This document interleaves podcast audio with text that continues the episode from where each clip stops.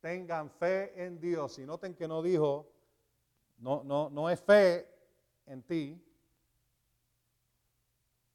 no es fe en tu fe, no es fe en tu habilidad o en tu fuerza, en tu capacidad, no es autodependencia ni autosuficiencia, es fe en Dios. Fe en nuestro Dios, bueno y grande. Ahora mira de nuevo Hebreos capítulo 11. Ay, gloria a Dios. Hebreos capítulo 11 y el verso 6. Sin fe es imposible agradar a Dios porque es necesario que el que se acerca a Dios crea que Él es, no, que, no solamente que Él existe, como algunas versiones y traducciones dicen, sino que Él es Dios, grande, creador y bueno. Amén. Porque lo próximo que Él dice aquí es es necesario que el que se acerca a Dios crea que Él es y que es galardonador o recompensador de los que le buscan. Amén. Ok. Mira el libro de Romanos capítulo 5. Dos sitios que quiero que realmente abras ahora. Romanos 5 y Primera Pedro capítulo 5. Romanos 5 y Primera Pedro capítulo 5. Y aquí es donde vamos a, mirar otra parte de esto que generalmente no se conecta con fe, pero es una parte integral de fe. No puedes separar estas cosas. Esto que te hemos estado mencionando y hemos estado estudiando es imposible separarlo de la fe. Estamos hablando de la fe bíblica, la fe verdadera, no la ficticia, no la que, oh, yo creo. Bueno, la escritura dice que el diablo cree, los demonios creen y tiemblan. No, es la real, la verdadera. Y ahora, eh, estas dos escrituras, vamos a empezar con Romanos 5 y el verso 2, por medio, hablando de Jesucristo, de quien también hemos obtenido acceso por la fe. Digan todos, acceso por la fe. A esta gracia en la cual estamos firmes y nos gloriamos en la esperanza de la gloria de Dios. Tenemos acceso por, algunas versiones dicen, algunas traducciones, por medio de la fe a esta gracia. Y la gracia, podemos decir que es el favor de Dios, el agrado de Dios, pero en, en, en línea con lo que estamos viendo aquí, la gracia es el regalo de Dios en Jesucristo. En otras palabras, todo lo que Jesús hizo a través de su gran sacrificio es ese regalo. Esta palabra gracia viene de la palabra caris, que viene eh, carisma. ¿Han oído la palabra carisma? Carisma, eh, cuando habla de los carismata, en el libro de eh, 1 Corintios capítulo 2 se está hablando de los dones del Espíritu, carismata del Espíritu. Amén. Y de ahí viene la palabra caris, que es la palabra gracia, que pudiéramos decir las regalías de Dios. Lo que Él ha dado libremente en Cristo lo ha provisto. Por medio de la fe tenemos acceso a eso. ¿Ahora se acuerdan? Primera Timoteo 1.4, que lo hemos visto varias veces, que habla del plan eh, en, dos versiones en inglés. la Expanded Bible y también uh, eh, la New English Translation, ambas dicen el plan de redención por medio, que es por la fe. Todo en el reino de Dios opera por fe. Nada es excluido. Plan de redención. Todo lo provisto por Cristo, por fe. Una y otra vez. Yo me estaba, estaba, nada más el libro de Mateo, porque toma lugar en todos los evangelios. Mateo, Marcos, Lucas y Juan. Vemos que una y otra vez el Señor le decía a personas, tu fe te ha hecho sana. Ve y como has creído, ¿ah? te sea hecho. Fe. Una y otra vez. Al ver él la fe de ellos, lo sanó. Paralítico. Dijo del centurión, no he visto una fe tan grande. De otros él dijo, qué poca es la fe de ustedes. Una y otra vez. Es más, estudiate nada más que, eh, Mateo 8 y 9. Pero si eres un poquito más, más eh, eh, estudia, estudias un poquito más, vas a ver que como 8 o 9 veces usa esa frase o algo similar solamente en el libro de Mateo. Y eso sin hablar de Marcos, Lucas y Juan. ¿Me oyen? ¿Por qué? Porque fe es crítica, la fe, importante, hasta lo máximo. No puede ni agradar a Dios de ninguna manera si no es por fe. Todo lo que no proviene de fe es pecado. Romanos 14, 23 nos dice eso. Así que acceso a todo lo que Cristo proveyó es como Así fue que tú viniste a Cristo por primera vez. Tú oíste el mensaje de la palabra, recibiste la, salvación y, y lo declaraste como Señor sobre tu vida.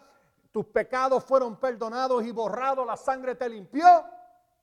¿Cómo pasó todo eso? Efesios 2 dice, fuimos salvos no por medio de gracia. Óyeme, fuimos salvos por medio de la fe por causa de su gracia. Estudialo para que tú veas. Efesios 2.8. Hay un grave error. Oh, nosotros fuimos salvos por gracia. Por medio de la fe tenemos acceso. Si no hubieras ejercitado fe en, en Cristo, te hubieras quedado pecador. Hay personas que piensan, bueno, si el Señor quiere que yo sea salvo, Él me lo va a tirar encima. Eso funciona de esa manera. Tú puedes seguir creyendo eso hasta que se te caiga todo el pelo de la cabeza y te pongas de otro color.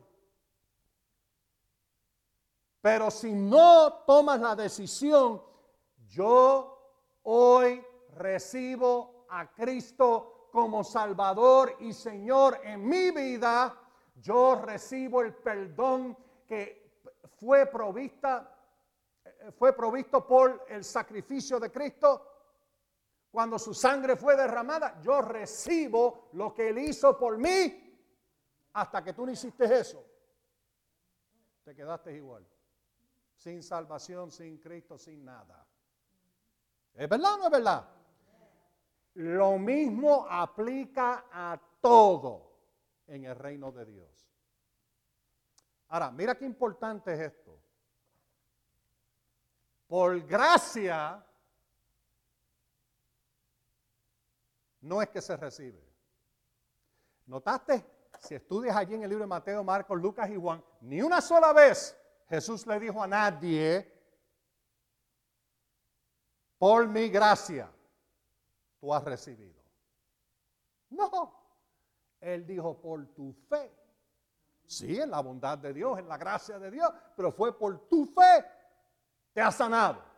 Tu fe lo ha hecho, pero es fe en Él, fe en su grandeza, fe en su poder, fe en su gloria. fe en su salvación. ¿Ah? Pero entienden, entienden el punto. No es que te cayó encima como un aguacate del palo. ¡Pam! Y te dio tremendo cantazo. Puerto Rico, cuando íbamos a, la playa, era, tenías que velar los cocos de la palma. Nunca, ahora óyeme, nunca estaciones tu vehículo debajo de una palma de coco. Pregúntame cómo yo lo sé. ¿Ah? Así mismo, cayó, eh, no sé por qué no lo pensé, cayó tremendo coco encima del bonete del carro y lo hundió. Porque tú sabes, era un carro de esos de, de latoso, como lata de, de, espagueti. Y cuando cayó ese, y yo miré para arriba y la verdad es que estaba bien, era una palma bien alta. Cayó como si fuera una bola de un cañón. ¡Pum! Mm, tremendo boquete ahí en el bonete del carro. No estaciones tu carro bajo una palma de coco. Bueno, hay personas que piensan que así vienen las bendiciones de Dios. Sin embargo, Gálatas capítulo 3, que nosotros estudiamos hace un tiempo atrás, Gálatas 3:13, Cristo nos redimió de la maldición de la ley, hecho por nosotros maldición, porque escrito está, maldito todo el que es colgado en un madero, para que por medio de Cristo Jesús viniera la bendición de Abraham y allí te dice, por medio de la fe. Claramente te lo dice así. Todo, todo en el reino es por medio de la fe. Ahora, primera Pedro, vete a primera Pedro. Vamos a ver hasta dónde llegamos aquí hoy. Uh, primera Pedro capítulo 5. ¿Están ahí? Verso 5. Asimismo, ustedes, jóvenes, somos todos nosotros, ¿verdad? Amén, amén, amén. Estén sujetos a los ancianos. Uh, y revístanse todos de humildad, unos para con los otros. ¿Por qué? ¿Por qué? Dios resiste ¿Tú quieres ver cuando Dios es antipático? Es cuando personas practican la soberbia. Dios se pone antipático. Tú dices, pero ¿cómo tú vas a decirle a su hermano? Bueno, aquí lo dice. Esa palabra resiste. ¿Tú sabes lo que quiere decir? Dios resiste a los soberbios y da gracia. ¿A quién? ¿A quién le da gracia? Dice ahí. ¿A quién? Hello. A los humildes.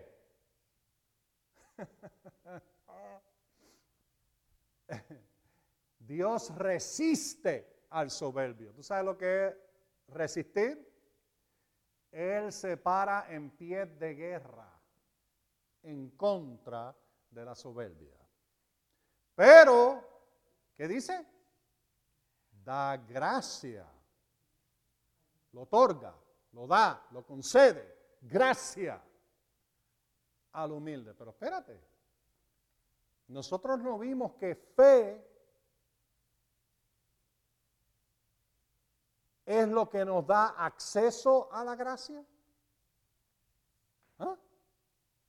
Aquí dice, Dios da gracia al humilde, que quiere decir que la humildad y la fe están cercamente vinculadas conectada. Ahora, el problema que nosotros tenemos es que muchas veces no entendemos lo que es humildad. Ese es un problema bien grande. Y vamos a hablar sobre eso en unos momentos. Porque esto es tan importante, hermano. Dios resiste al altanero, altivo, eh, soberbio, orgulloso, pero da gracia, da su favor, su agrado su regalo, su, la redención en Cristo. Ve, tú tuviste que humillarte cuando tú viniste al Señor. ¿Es cierto o no es cierto? Si tú no te humillaste, pues es algo raro porque todos nos humillamos cuando venimos a Cristo. Todos. Te humillaste porque reconociste tu pecado. Te humillaste porque reconociste que necesitas un Salvador. Te humillaste porque probablemente te llamaron al frente y no te avergonzaste. Te humillaste porque dijiste de ahora en adelante tengo un nuevo Señor. ¿Eh? ¿Te, humillaste? ¿Te humillaste? ¿Recibiste la gracia de salvación? ¿Ah? Hello. ¿Me están siguiendo? ¿Me siguen? Ok, ahora, humildad. Oh, Dios mío. Vamos a hablar sobre esto. Mm. Y de nuevo te digo, tengan fe en Dios. Quiere decir que no, no, va a ser con tu habilidad, no va a ser con tu fuerza. No es fe en tu fe, es fe en su habilidad, fe en sus fuerzas. Mira, tú tienes que llegar al punto que no hay nada que tú puedes hacer, y nosotros lo vimos, sin Él, no hay nada que tú puedes hacer aún tu habilidad de tocar piano y ministrar con música, eso es algo que Dios puso en ti desde que naciste. Eso, eso fue un regalo de papá. Nuestro Padre Dios. La habilidad que tú tienes de trabajar y hacer negocios y hacer el trabajo que tú haces en publicidad y todo eso, Dios lo puso en ti. Eso es una habilidad que Dios puso. La habilidad tuya de cantar, eso es algo que Dios puso en ti. Tú sabes, en el caso mío, yo no sabía que yo iba a ser un ministro y predicador. Yo tenía miedo de hablar en público. ¿Ah? Y estar en público. Pero después de años de estar al frente de miles de personas, pues ya es como nada. Pero yo me acuerdo el día en que el Señor, o yo supe que Él me había llamado al ministerio. Él lo dijo por mi propia boca antes de yo poder controlarlo. Ahora no sé si algo así te ha pasado a ti, pero a mí me pasó. Él, eh, estábamos acabados de salir de la iglesia bautista. El pastor estaba allí y estábamos la familia allí reunida, tenía 12 años. Y tú sabes, un niño de 12 años, tú le preguntas qué tú quieres ser cuando tú crezcas.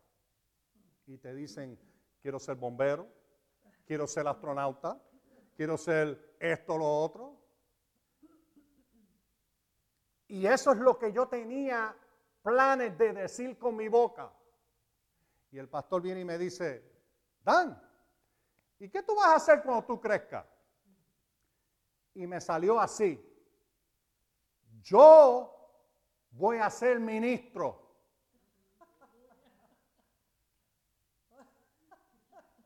Y yo mismo me quedé así, a ver, a ver, No creía que eso había salido por mi boca. Y yo miré a mi hermana y mi hermana me mira a, mí como quien dice, ¿qué es eso? mi papá me mire y, ¿en serio? Y entonces mami mira también y dice, ¿cómo va a ser? Todo el mundo mirando, ¿qué es esto? Y a mí yo quería darme una patada en el trasero, a mí mismo. Y yo pensé, ¿por qué no dije que quería ser piloto? ¿Por qué no dije, es más, hubiera estado satisfecho con recoger basura? Porque dije ministro. Y en realidad lo que dije fue pastor. Pero te lo puse de esa manera para que entendiera, porque yo he hecho más que, que, pastoreal. pero eso fue lo que salió por mi boca, 12 años. Y es más, hasta el mismo pastor se quedó, de la iglesia se quedó como, ¿ah? ¿Sí? ¿En serio? Nadie lo creía. Yo no lo creía. Te garantizo que no lo creía. Yo no podía ni pararme a dar un reporte en el salón de clase. Me paraba Ah, no, no me salía nada. Pero mira lo que Dios ha hecho. Ahora no hay quien me calle. No, no, vamos.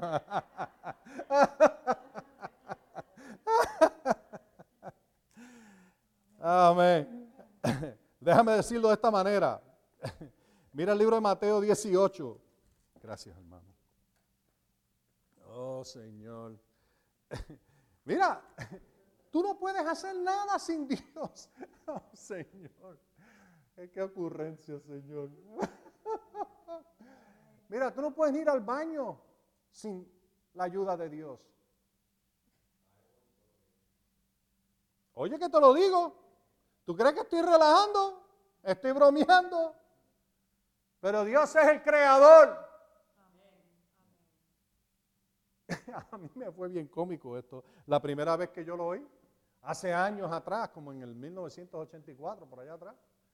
Yo primeramente oí de que los judíos decían una bendición siempre, tú sabes, cuando participan de la comida, cuando participan, hay una bendición que declaran. Y a mí me sorprendió de que existe una bendición entre los judíos ortodoxos, muchos judíos, que después que van al baño, al inodoro, al toilet, se lavan las manos y dicen, bendito eres, oh Señor nuestro Dios, Rey del universo, que has hecho, has creado al hombre y le has dado estas aperturas. Yo no pude creerlo. pero es una realidad. No me hagan ponerme eh, eh, eh, bien directo aquí. ¿Ok? No me hagan ponerme muy directo. Pero ustedes saben lo que sucede si se, tapa algo. ¿Ok? No, gracias a Dios. Gracias a Dios. Yo sé que eso es cómico, pero es real. Gracias a Dios. Ni al baño puedes ir sin su ayuda. Por eso es que te lo dije. Tienes acceso a gracia por medio de la fe en tantas áreas, hermano su protección divina, es parte de su gracia, que nosotros tenemos acceso a ella por medio de la fe. Su provisión en todo. Jehová es mi pastor, nada me faltará. Eso tenemos acceso a eso por medio de la fe. Está provisto, está hecho. Victoria. La palabra no dice y esta es la victoria que ha vencido al mundo, la gracia. No, no, la gracia es la provisión. La, sorry, I didn't mean to spit on you. La, la, la, la provisión es la gracia, pero dice, esta es la victoria que ha vencido, primera Juan 5.4, esta es la victoria que ha vencido al mundo, nuestra fe. ¿Por qué? Le echa mano a la gracia, le echa mano a, tiene acceso a lo que Dios ha provisto. Ah, mm. Aleluya. Mm. ¿Pueden decir amén a eso? Ahora, mírate, mírate de nuevo, porque esto es tan importante. Eh, Mateo 18. Y tú oyes todas clases de, de cosas acerca de esto, pero eh, esto es una realidad. Verso 2 Mateo 18, ¿están ahí? Verso 2. Dice, Jesús llamó a un niño, un nene. Nota lo que hizo. Ahora, antes de seguir leyendo. Jesús llamó a un niño y el niño le dijo, no, yo no voy para allá. ¿Se dieron cuenta de eso? Jesús llamó a un niño y lo puso en el medio. Este niño no fue rebelde, no le levantó la nariz y dijo, ¿tú crees que yo voy a obedecerte a ti? ¿Qué va? No fue altanero, fue sumiso y vino a, a Jesús. Y Jesús lo puso en el medio. Ahora, e, e, eso te lo quería poner en la mente para que tú entiendas lo que Jesús está diciendo. Mírate esto. De cierto os digo que no, si no se vuelven y se hacen como los niños. Eso no quiere decir que tú ahora vas a perder toda tu inteligencia y te vas a convertir en un enano mental. No, los niños no saben, ¿verdad? No está hablando de conocimiento, está hablando de, tu presentación ante Dios. Está hablando de tu, cómo tú tratas al... ese niño vino a él, estoy seguro vino corriendo. No lo dice el texto, pero yo lo sé cuando yo llamo a mis niños, vienen corriendo a mí. ¡Papi! Y vienen y me dan un apretón, la, pierna, porque no llegan todavía muy arriba, tienen cuatro años, pero, pero aprietan la pierna y no me quieren soltar. Y entonces tengo al otro que me coge la otra pierna y estoy ahí y no me puedo mover casi. Y estoy así, cargándolos así, porque los tengo amarrados a las piernas. Y viene el otro y me agarra por el, por, el cinturón y tengo los tres. Vinieron corriendo. ¿Ok? Quería que tuvieras eso porque lo próximo que dice Jesús es esto. Y este es el punto de Jesús. Jamás, si no se vuelven y se hacen como los niños, jamás entrarán en el reino de los cielos. Así que el verso 3 no es lo último. Cualquiera que se humille como este niño, ese es el más importante en el reino de los cielos. Ahora, noten, humildad de nuevo. Para tener acceso, entrar en todo lo que tiene que ver con el reino. Porque algunas personas se quedan afuera de muchas cosas del reino porque practican lo contrario a la humildad. La soberbia, la altivez, y, tú dices, ay, pero yo no soy soberbio, yo no soy altivo, hermano. Oye lo que te voy a decir. La escritura dice, gracias Padre. oh boy. Ya veo que el Señor está Segunda Corintios capítulo 10, oye lo que dice el verso 5. Destruimos los argumentos y toda altivez, la soberbia, el orgullo, la altivez, los argumentos que se levanta contra el conocimiento de Dios. Oye, mi hermano, todo aquello. Y, yo he visto a personas decirlo, ah, hermano, tú sabes. Uno le dice, la palabra dice, por cuya herida fuimos sanados. Ay, pero nosotros no creemos eso en nuestra iglesia. Altanero eres. Altivo, porque eso está en contra del conocimiento que Jesús llevó nuestras enfermedades, que Él sufrió nuestros dolores. Mateo 8, 16, 17. Oh, pero eso es enfermedades y dolores espirituales.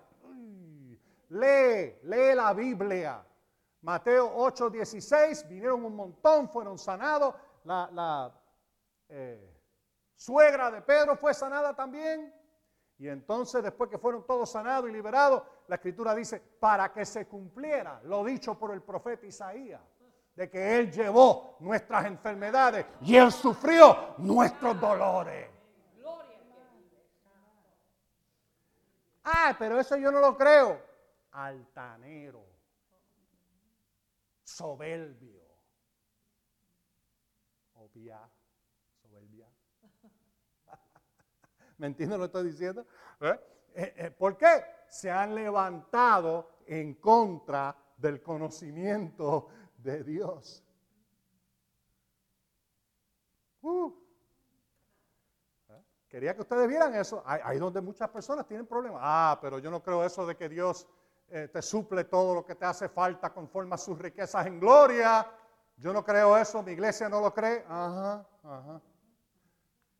Altanero, soberbio, orgulloso, en vez de humillarte ante su presencia, humillarte, óyeme, humillarte a su palabra. El humillarte al conocimiento de Dios. Ahora yo sé que esto, es un palo. Esto es un 2 por 4 a la tradición, pero es Biblia.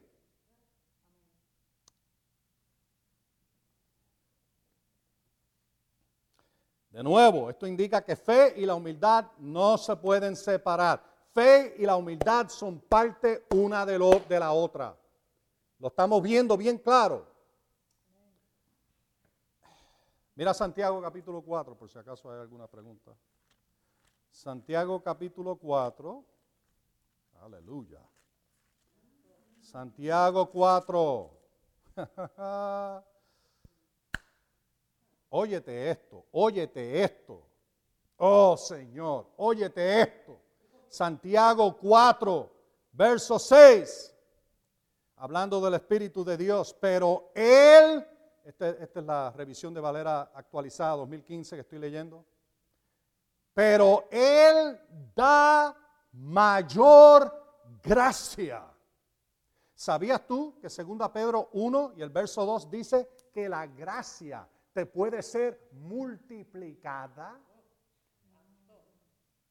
No, tú no recibiste toda la gracia de Dios cuando viniste a Cristo. Eso fue una parte, no toda.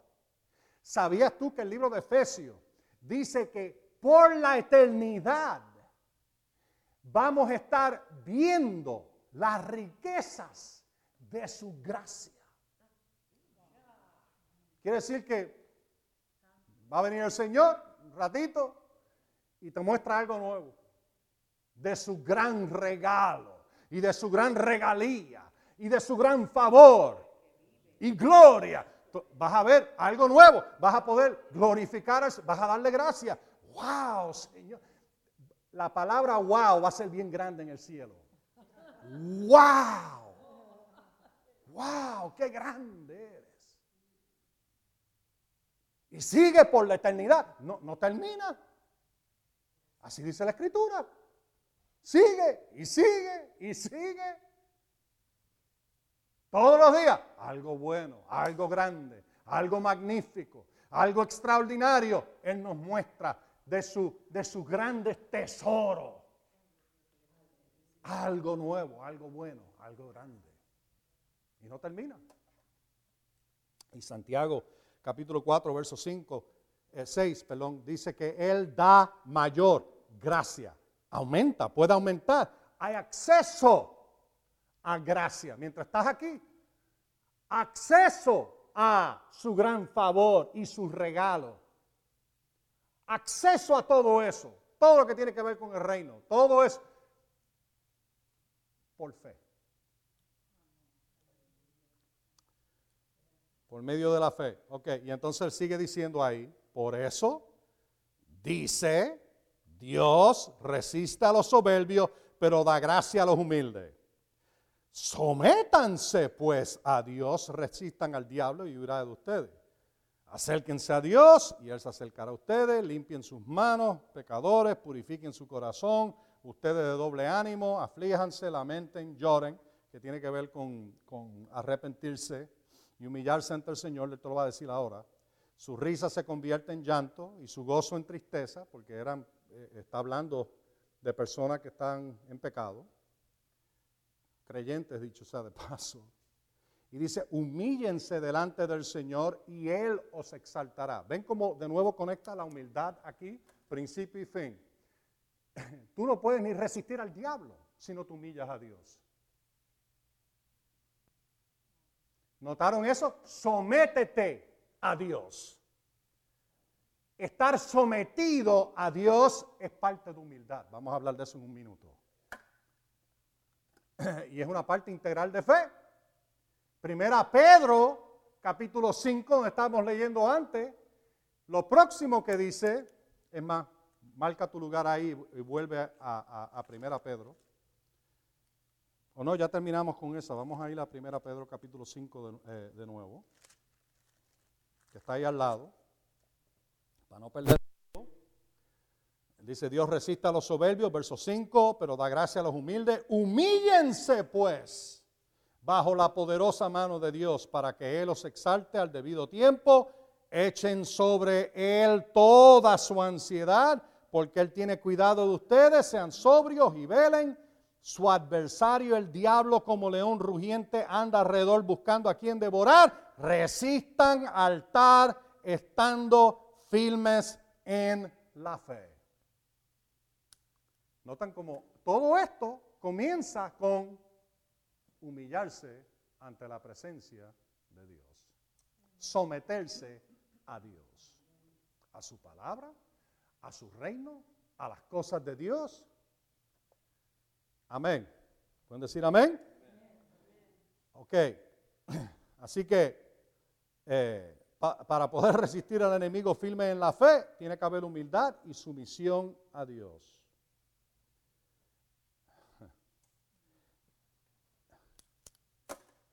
Y nota lo que dice allí.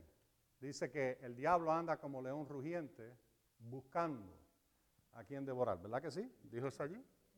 Resístelo, firme en la fe, pero él te dice, sométete a Dios, humíllate ante su presencia. Sé humilde. Sométete a su palabra, a su reino, a lo que Él está diciendo. Y Él te instruye. Sométete a Dios. Ten fe en Dios. Ven, como, como, esto es, está hablando lo mismo. Ten fe, sométete a Dios, ten fe en Dios. Pero noten algo. Humildad no es debilidad. Todo lo contrario, es fortaleza y poder. Porque si no es así, entonces tú crees que el diablo te va a huir cuando tú lo resistes. Si humildad quiere decir debilidad, él anda como león rugiente, buscando a quien devorar. Pero óyeme, cuando tú te humillas al Señor, ahora tú estás bajo el león de la tribu de Judá y su nombre es Jesucristo. Aquel es un falsante aquel es un impostor tratando de caminar por ahí como león. Ah. Pero mira, está así. Porque está mellado. ¿Por qué?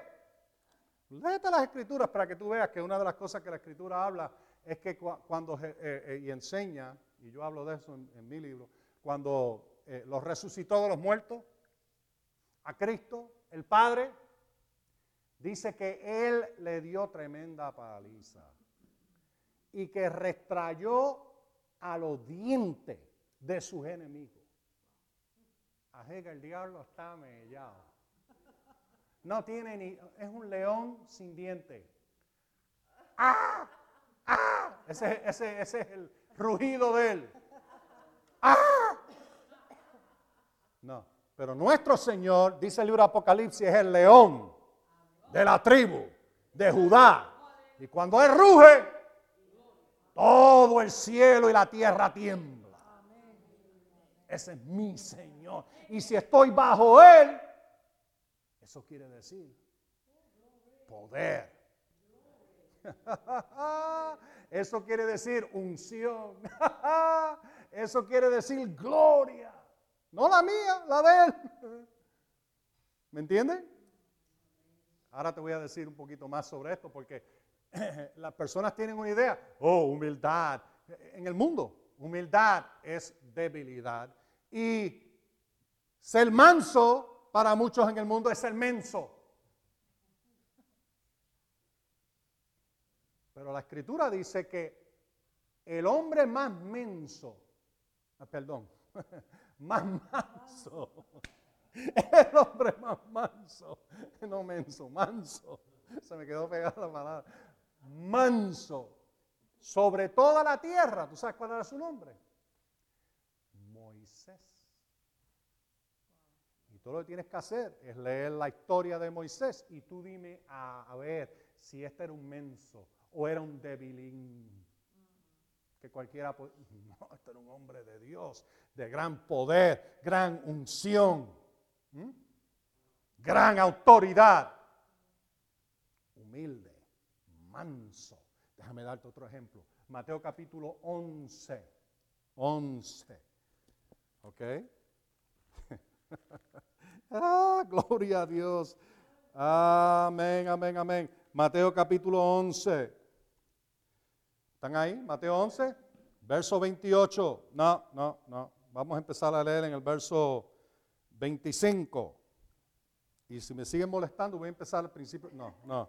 Ok, verso 25 está bien. Ok, en aquel tiempo Jesús respondió y dijo, te oh Padre, Señor del cielo y de la tierra, porque has escogido, escondido estas cosas de los sabios y entendidos. ¿Tú sabes quiénes son los sabios y entendidos, verdad? Son los altaneros, que piensan que lo saben todo y que no necesitan instrucción de nadie y que nadie le puede enseñar nada. Los altaneros, altivos, orgullosos que piensan, ah, yo no, necesito, necesito a Dios, yo necesito la palabra, yo necesito, ¿qué, ¿qué es eso? Cristo, ¿qué es eso? Yo no necesito Cristo. Altanero y soberbio. Ah, yo no tengo que vivir conforme a la palabra de Dios. Yo hago lo que me dé la gana. Cuando me dé la gana? ¿Dónde me dé la gana? Son como eh, eh, eh, la canción del famoso cantante Frank Sinatra. Cuando él cantaba a mi manera. Do it my way. My way. Altanero. Ese pensar.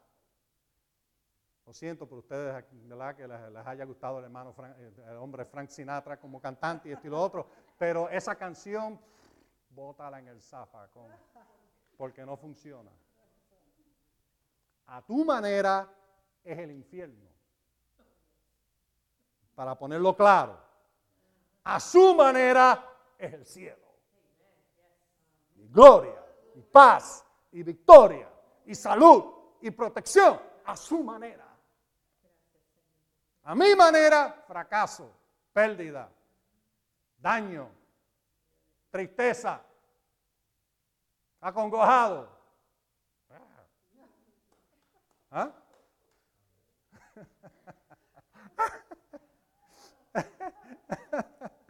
¿Ah? Pero fíjate, fíjate, fíjate, fíjate, fíjate. oye cómo él habla. Oye, y las has, verso, verso 25, la última parte, las has revelado a quién? A los niños. Como niños. Capítulo 18 te dijo, los que se humillan, los que vienen corriendo a Él, se acercan, lo buscan. Él llama, tú no esperas todo el día. Ahora, Señor, todo lo dejo, tú tienes mi atención. Eso es fe.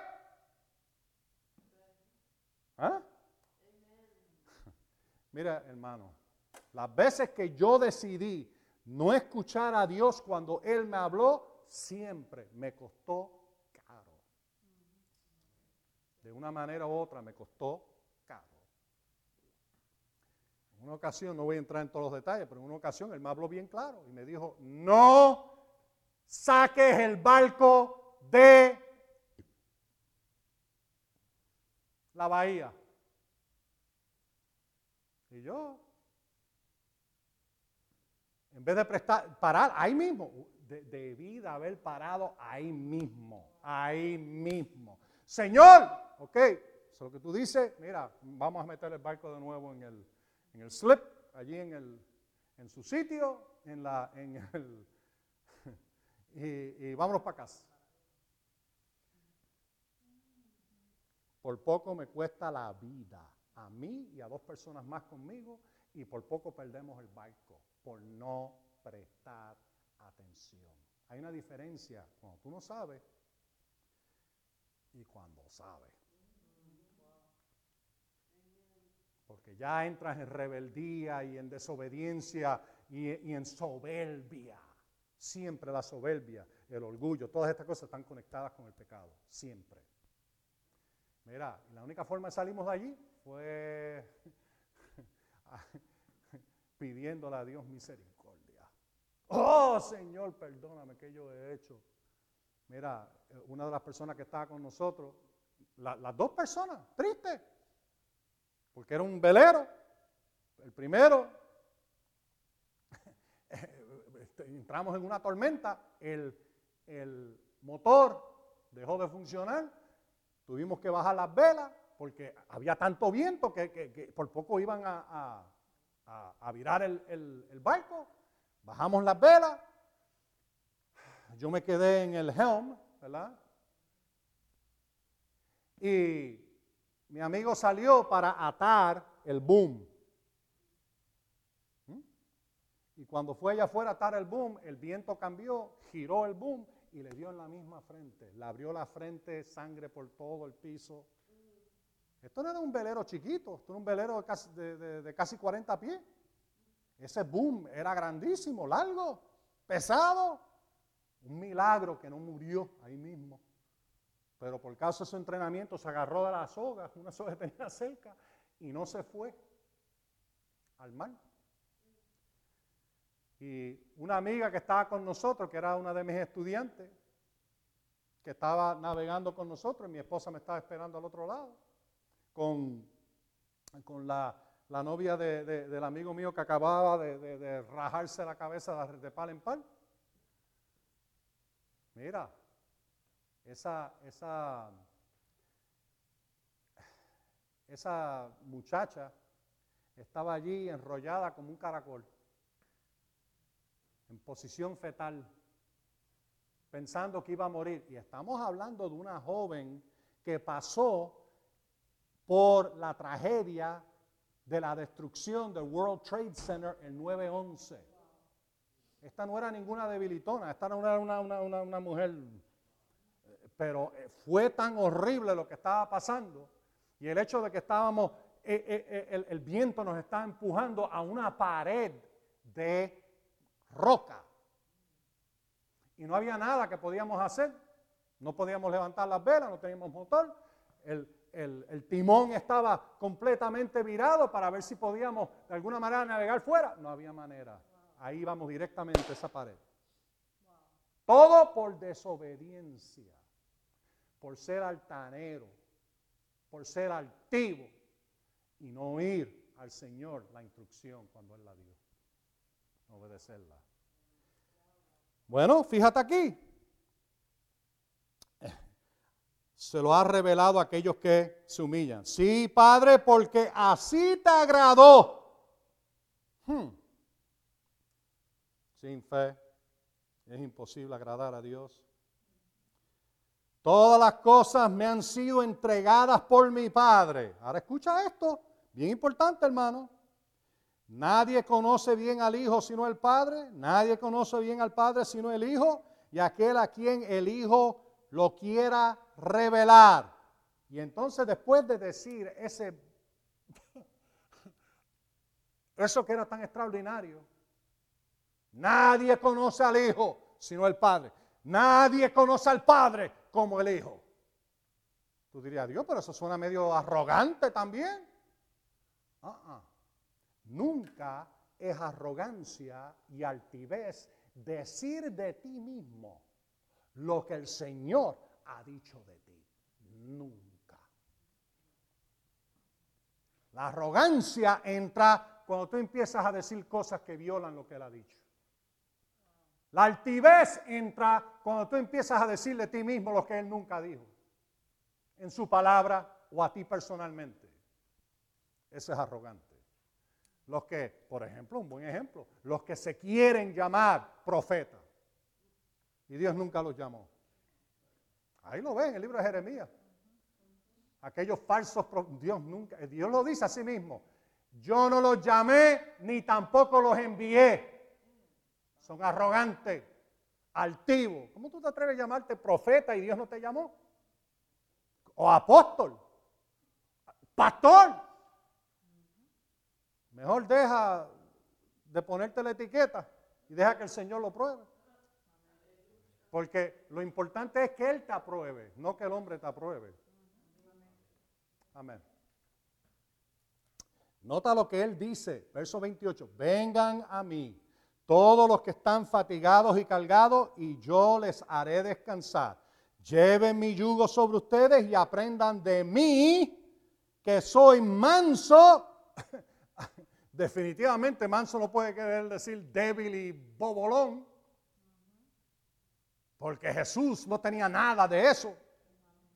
Él tenía la gloria y la presencia de Dios, ministraba al enfermo, abría los ojos de los ciegos, ministraba la palabra con autoridad y echaba fuera demonios. Con autoridad.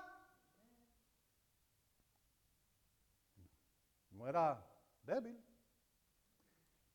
Mira, aprende de mí que soy manso y humilde de corazón. Así que humilde tampoco puede querer decir. y, humilde no quiere decir hablar cosas de, eh, derogatory. ¿Cómo se dice derogatory en, español? derrogante, derogatoria. Cosas feas de ti mismo. Eso no es humildad. Eso no es ser manso. Eso es ser altivo, orgulloso. Dios dice en su palabra, echa sobre mí toda tu carga, tu preocupación. Yo tengo cuidado de ti. ¿Qué es lo que dice el altivo? Ah, pero yo me preocupo. Yo tengo mucha ansiedad y preocupación eh, por mi familia y por esto y lo otro. No, él dijo, por nada estés afanoso. Nada. Digan todos, nada. Por nada estés afanoso. Nada. Cuando tú te afanas, acuérdate, dejaste de humillarte. Te convertiste en altivo, soberbio. Oh, wow. Qué distinto, ¿verdad? Pues míralo allí, primera Pedro. Él dice, humíllate. Él dice, Dios resista a los soberbios, da gracia a los humildes. Humíllense pues bajo la poderosa mano de Dios. Y él te, eh, eh, y entonces, y él te exaltará. Y dice, echando sobre él toda vuestra ansiedad. Ahí tienes una forma clara de cómo tú te humillas ante tu presencia. Es decir, Señor, no me voy a preocupar por nada. He orado, he creído, creo lo que dice tu palabra. Tu palabra dice esto, punto y se acabó. Ya no es mi problema. Señor, es tu problema ahora. Confío que tú tienes cuidado de mí, tú vas a encargarte de esto, tú vas a arreglarlo, tú vas a corregirlo, tú vas a hacerlo. Estoy confiado. Eso no es altanería, eso es humildad. Eso es lo que Jesús hacía. Ahora, óyeme, óyeme. Humildad. Entró en el templo, vio todos los que vendían en el templo, humildad. Salió, vino al otro día, hizo una cuerda y le entró a latigazos a todos allí. Y volcó todas las mesas. Manso, humilde. ¿Por qué él hizo eso? Sometido a Dios. Dios le, acuérdate lo que él dijo, yo no hago nada a menos que primero no lo vea el Padre hacerlo. Él lo vio esa noche cuando salió, él lo vio y fue e hizo en el templo de Dios exactamente lo que el Padre le dijo que hiciera. Obedeció al Padre. ¿Tú crees que el Padre estaba contento con toda la basura que estaba pasando en ese templo? No. Y él fue y se paró. ¿Qué tú crees cuando le dijo, al diablo, vete. Al Señor tu Dios solamente adorará. Eso era altanero. No, no, no, no, esa era humildad. se estaba humillando ante Dios y parándose firme en la palabra de Dios, citando la escritura del libro de Deuteronomios capítulo 6 y el verso 13. Humildad. Así que, ¿qué, es lo que estamos viendo? Eso es fe.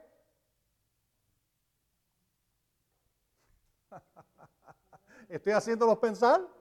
¿Estoy haciéndolos pensar? Ok, vamos, a ver si terminamos ahora. Vamos a ver. Así que humildad no es debilidad y ser manso no es ser menso. Ahora vamos a estudiar los sinónimos de esta palabra humildad, rapidito. La primera palabra que quiere decir humildad o, que el sinónimo de humildad es la palabra sumisión. Sumisión. Que no es rebelde, no es arrogante, no es altanero, no es orgulloso, altivo, soberbio, se somete a Dios, sea hecha tu voluntad, Señor, en la tierra como la es en el cielo. Lo que llamamos la, la eh, the Lord's Prayer, la, oración del Señor, en verdad era la oración que el Señor le está enseñando a sus discípulos cómo orar. Mateo 6:10, sea hecha tu voluntad, Señor, en la tierra como lo es en el cielo. Wow. Así que como es su voluntad en el cielo, que sea hecha esa voluntad en la tierra.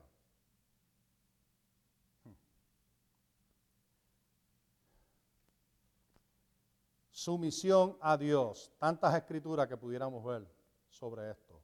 Cuando Jesús oró, ¿ustedes se acuerdan en el huerto de Getsemaní? Getsemaní él oró, estaba orando con fuerte oración, con lágrimas, delante del Señor, Señor, si es tu voluntad que pase de mí esta copa, gracias a Dios que Él no terminó ahí. Pero no sea hecha mi voluntad, sino sea hecha tu voluntad.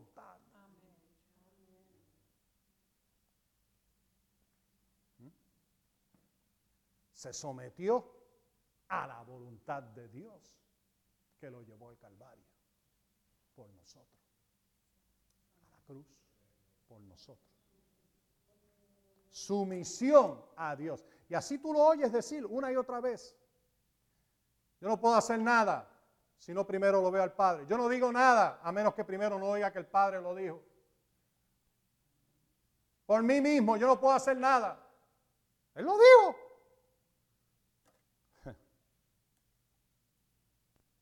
la voluntad de Dios. Mateo capítulo 7, verso 21. No todo el que me dice Señor, Señor, entrará, tendrá acceso a el reino, sino aquel que hace la voluntad del Padre que está en los cielos. ¿Lo ven? ¿Ven cómo todo esto conecta? Humildad, humildad. Y hay tantas escrituras que pudiéramos ver aquí. Otra palabra es obediencia. Y de esta la vamos a hablar más tarde. Obediencia.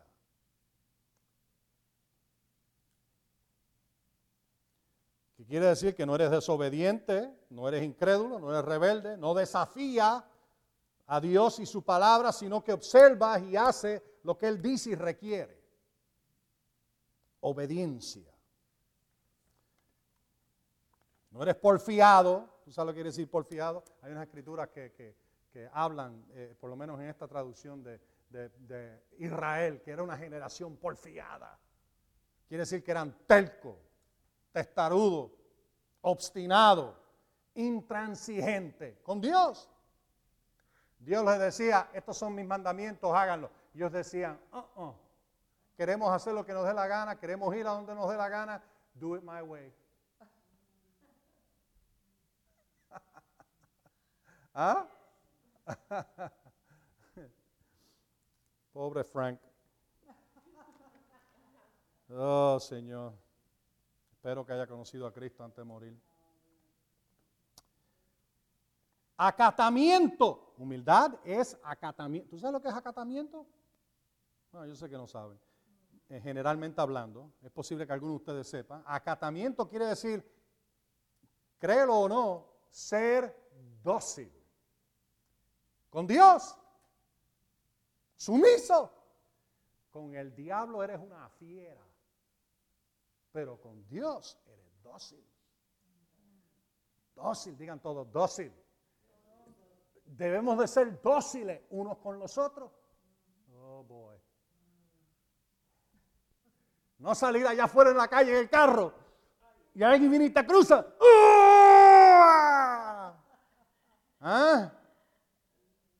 Road rage. Rabia de la carretera. Oh, Dios mío. Mira, si tú has vivido, ustedes que han vivido en Puerto Rico, ustedes saben, si tú guías en Puerto Rico y especialmente en el área metropolitana, tú aprendes a guiar allí, tú guías donde quiera en el mundo. Porque la verdad es que guían. Uh, cuando tú vienes y ves, hay tres carriles, pero hay entonces un tapón, ¿verdad? mira, se van por las aceras, se trepan por el monte, bajan por la llanura, dan vueltas por todas partes para llegar. Entonces en la autopista, donde está que cobran en la autopista su dinero para usar la autopista, no sé si todavía lo tienen, pero lo tenían en aquel tiempo, hay como ocho lanes, ellos creaban 15. Todos se amontonaban allí en el frente. Y no te atrevas a decirle nada a nadie en la calle porque te maldicen, te hablan y puede que te saquen una pistola también. Ilegal, pero ahí. y yo he visto peleas en la calle como tú no tienes una idea. Por las cosas más tontas. Falta de ser dócil.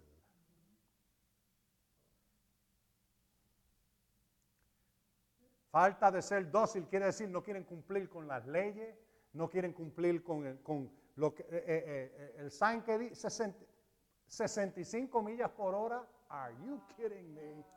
90 y cuidado, por ahí vamos. En la autopista creo que eran 70 millas por hora, ¿verdad? 70 millas por hora. Mira, tú ibas a 70 y parecías un abuelito. A 70 millas te pasaban por el lado a 100 millas, fácil. Cohete pasándote por el lado. 100 millas por hora o más. Te movía el carro tan rápido que te pasaban. Y tú ibas a 70. Si es allí, guías donde quieras. Y yo he guiado en algunos sitios y, ¿Cómo tú puedes guiar aquí? Fácil, yo vivía en Puerto Rico, allí en la metropolitana. Yo vivía allí y viví por muchos años allí. Yo sé guiar. y entonces llegué aquí a Florida. Llegué a Texas primero y después aquí a Florida. Oh, Dios mío. Y tú sabes, eh, eh, en el área donde yo vivía al principio, nadie sabía guiar, parecía. Y era, uno, uno, iba, uno iba en área de 45 y la gente a 25. Oh, Dios mío, Dios mío. ¿Ah? Y tenías que empezar a salirte de eso de rabia, ¿ah? acatamiento, ser dócil. Tú sabes lo que es ser dócil, ¿verdad? ¿Algunos de ustedes han tenido un perro que es dócil? ¿Mm? Viene y viene y te, y viene y, mueve rabo, ¿verdad? Y viene a donde ti y, juega contigo y este y otro, pero hay algunos que no son muy dóciles. Yo no sé por qué, pero a mi papá le dio, cuando yo tenía 12 años, le dio con traer un perro a casa, se llamaba King. Y King no era dócil, era una fiera entrenado para protección. Y papi se lo compró a alguien, lo trajo a casa, y yo me acerqué al carro cuando él lo El perro se volvió loco. Y yo dije, oh my God. Me acerqué a la pared y dije, wow, el único que se podía acercar a él era mi papá. Eso fue al principio. Pues un día, y esto fue en Carolina, cuando nosotros vivíamos en Carolina, para aquellos de ustedes que, son de Puerto Rico allá afuera, en Carolina. Y había una fuente en la parte al frente de la casa. Ahora escúchame, y en esa fuente, pues era, era preciosa, una fuente bien grande, era una piscina bajita, como de tres pies, era, era, el agua, pero era bastante grande. Y en el centro había una, una fuente de colores. Y salía, y todos esos colores, bien bonita la fuente, bien bonita.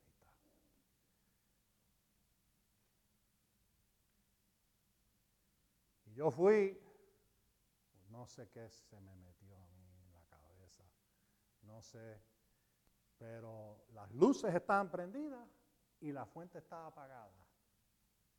No estaba botando el agua. Y a mí de momento me dio deseos de, no sé por qué, porque yo no sé nada de fuente, arreglar la fuente. Y fui y me metí en la fuente, tres pies. Y me, me tiré a la fuente creyendo que era, tú sabes. Y no sabía de que había un cortocircuito. Y ustedes saben lo que hace el agua con la electricidad, ¿verdad? Ah, y yo metí los pies allá adentro y empecé. ¡ah!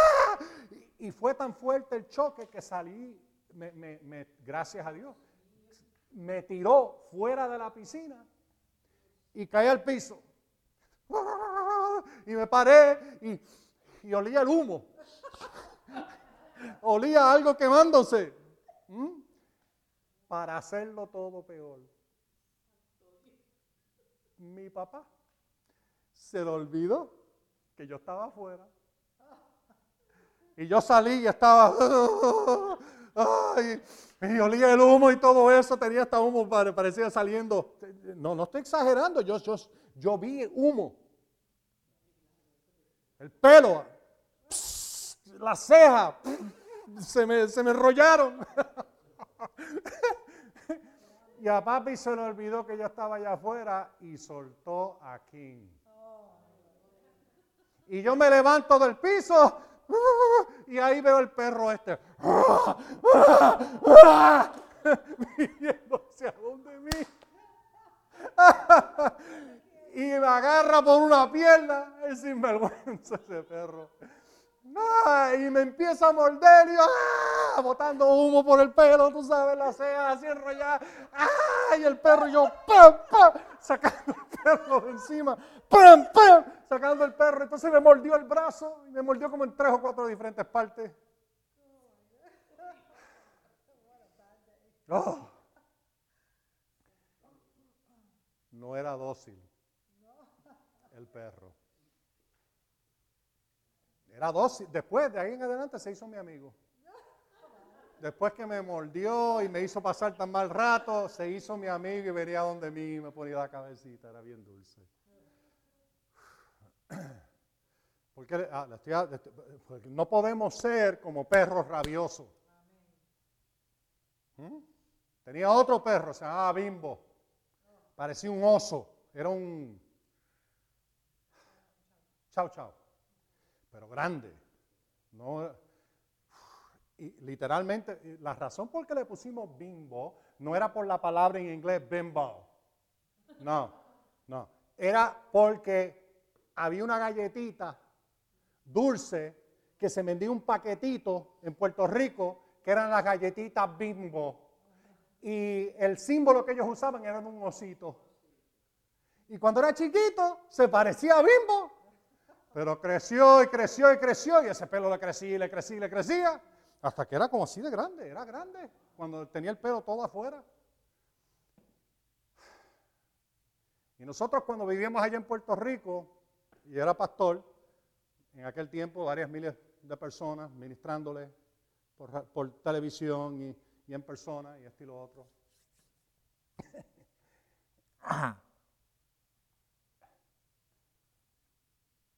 Y a uno de los feligreses le dio con ir a mi casa, sin dar aviso. eso es otra parte de humildad, se llama cortesía.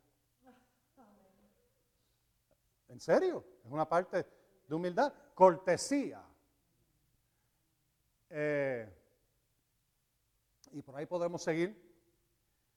Y entonces, pues en mi casa, que era una casa bastante grande, era como una cuerda de terreno, y estaba en un montecito en Trujillo Alto, que muchos montes.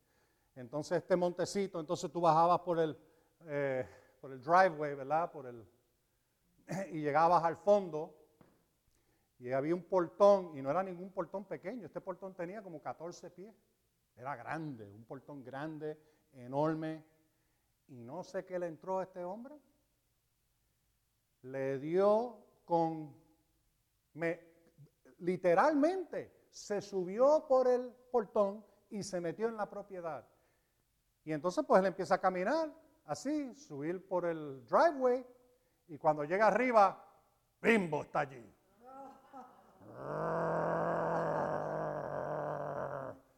Unos dientes como así de grandes.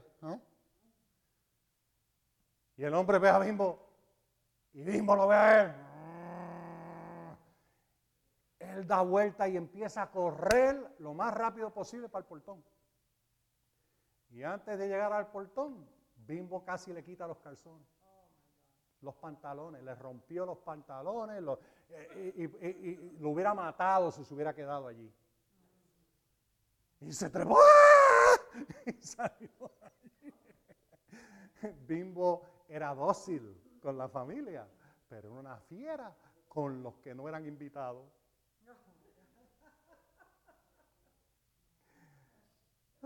Señor.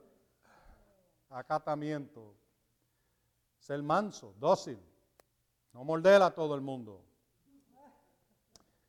No actuar con altivez.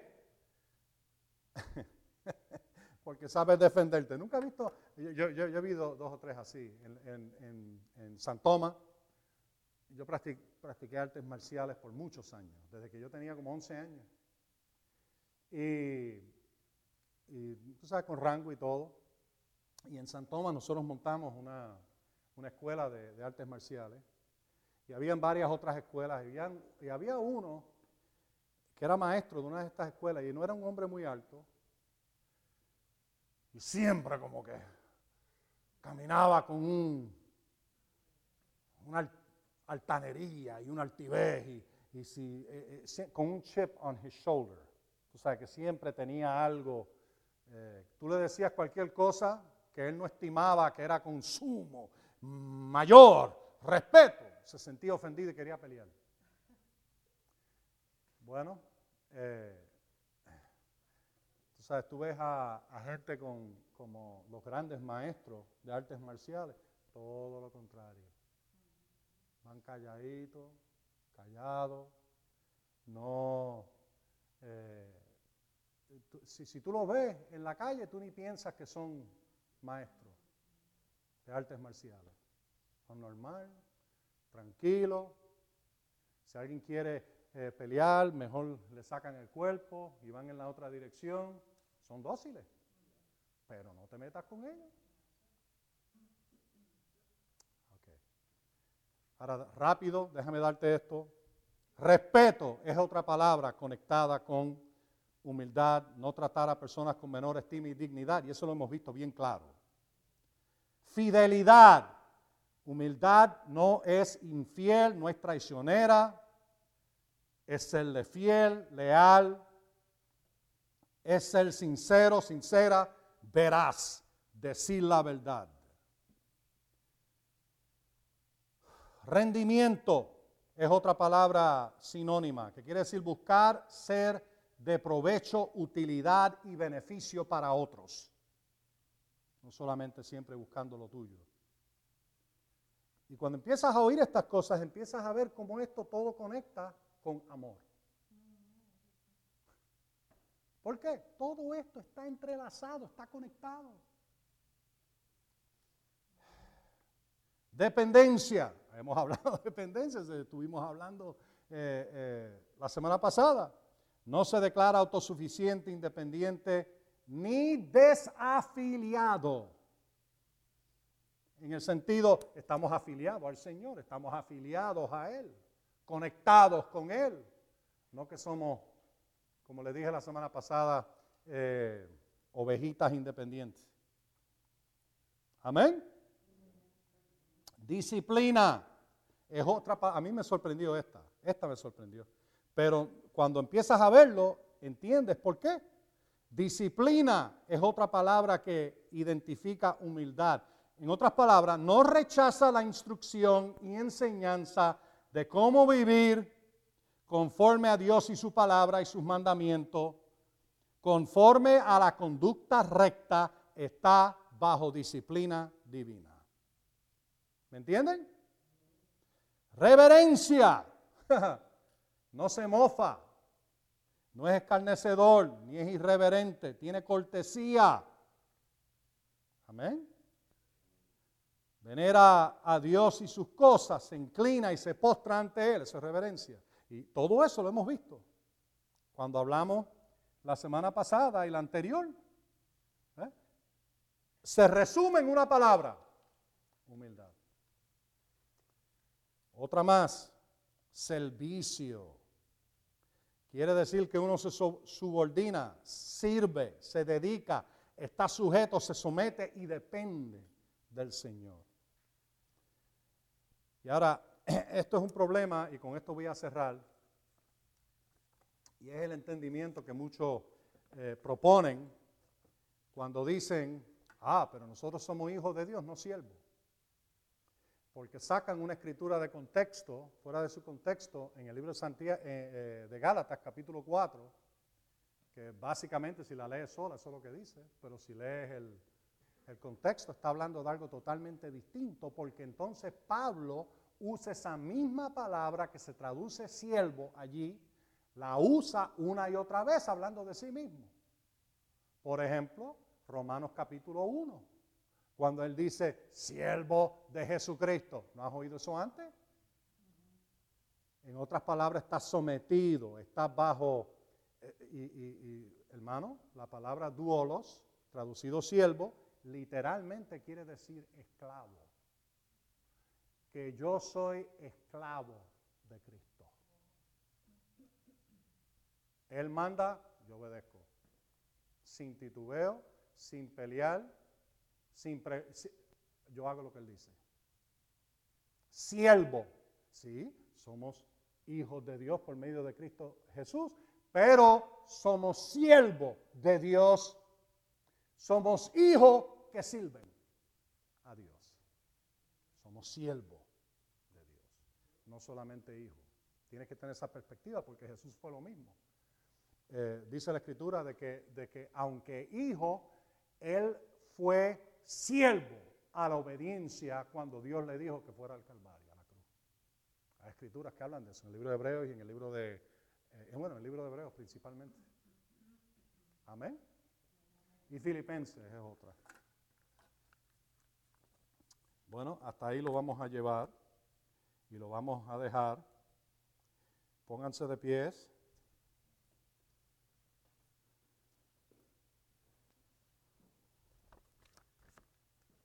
Tú sabes, esto de ser respetuoso, eh, me acuerda, óyeme, cuando que te pones de pie te voy a decir esto, me acuerda de una ocasión cuando yo estaba trabajando en las Islas Vírgenes, estaba trabajando en una, en una joyería y una de las personas que trabajaba allí era hindú.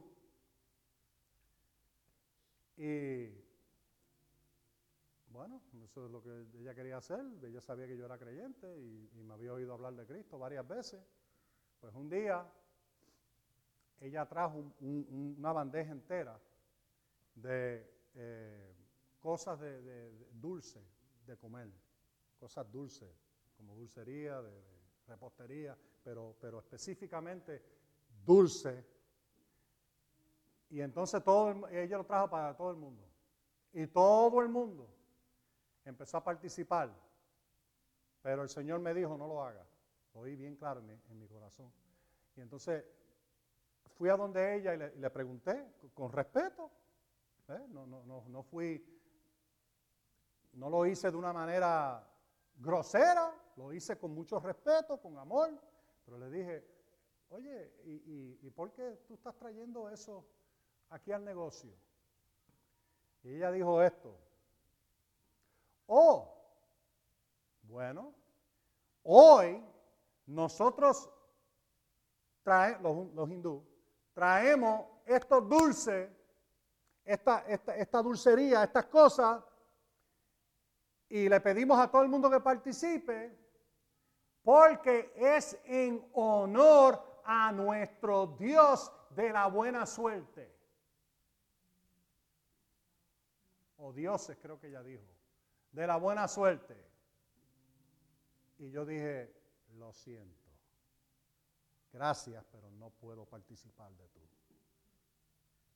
de tu comida. Y ella dijo, ¿y por qué? Y ahí fue que ella se enojó. ¿Y por qué? Y se, ofendió. Y yo dije, porque soy siervo del Dios Altísimo y yo no puedo servir ni comer al plato de otros dioses. Wow, todo el mundo allí se ofendió. Yo lo dije con amor, lo dije claro, pero lo dije porque la palabra es bien clara sobre esto. Tú no comas lo que es ofrecido a ídolos y a dioses falsos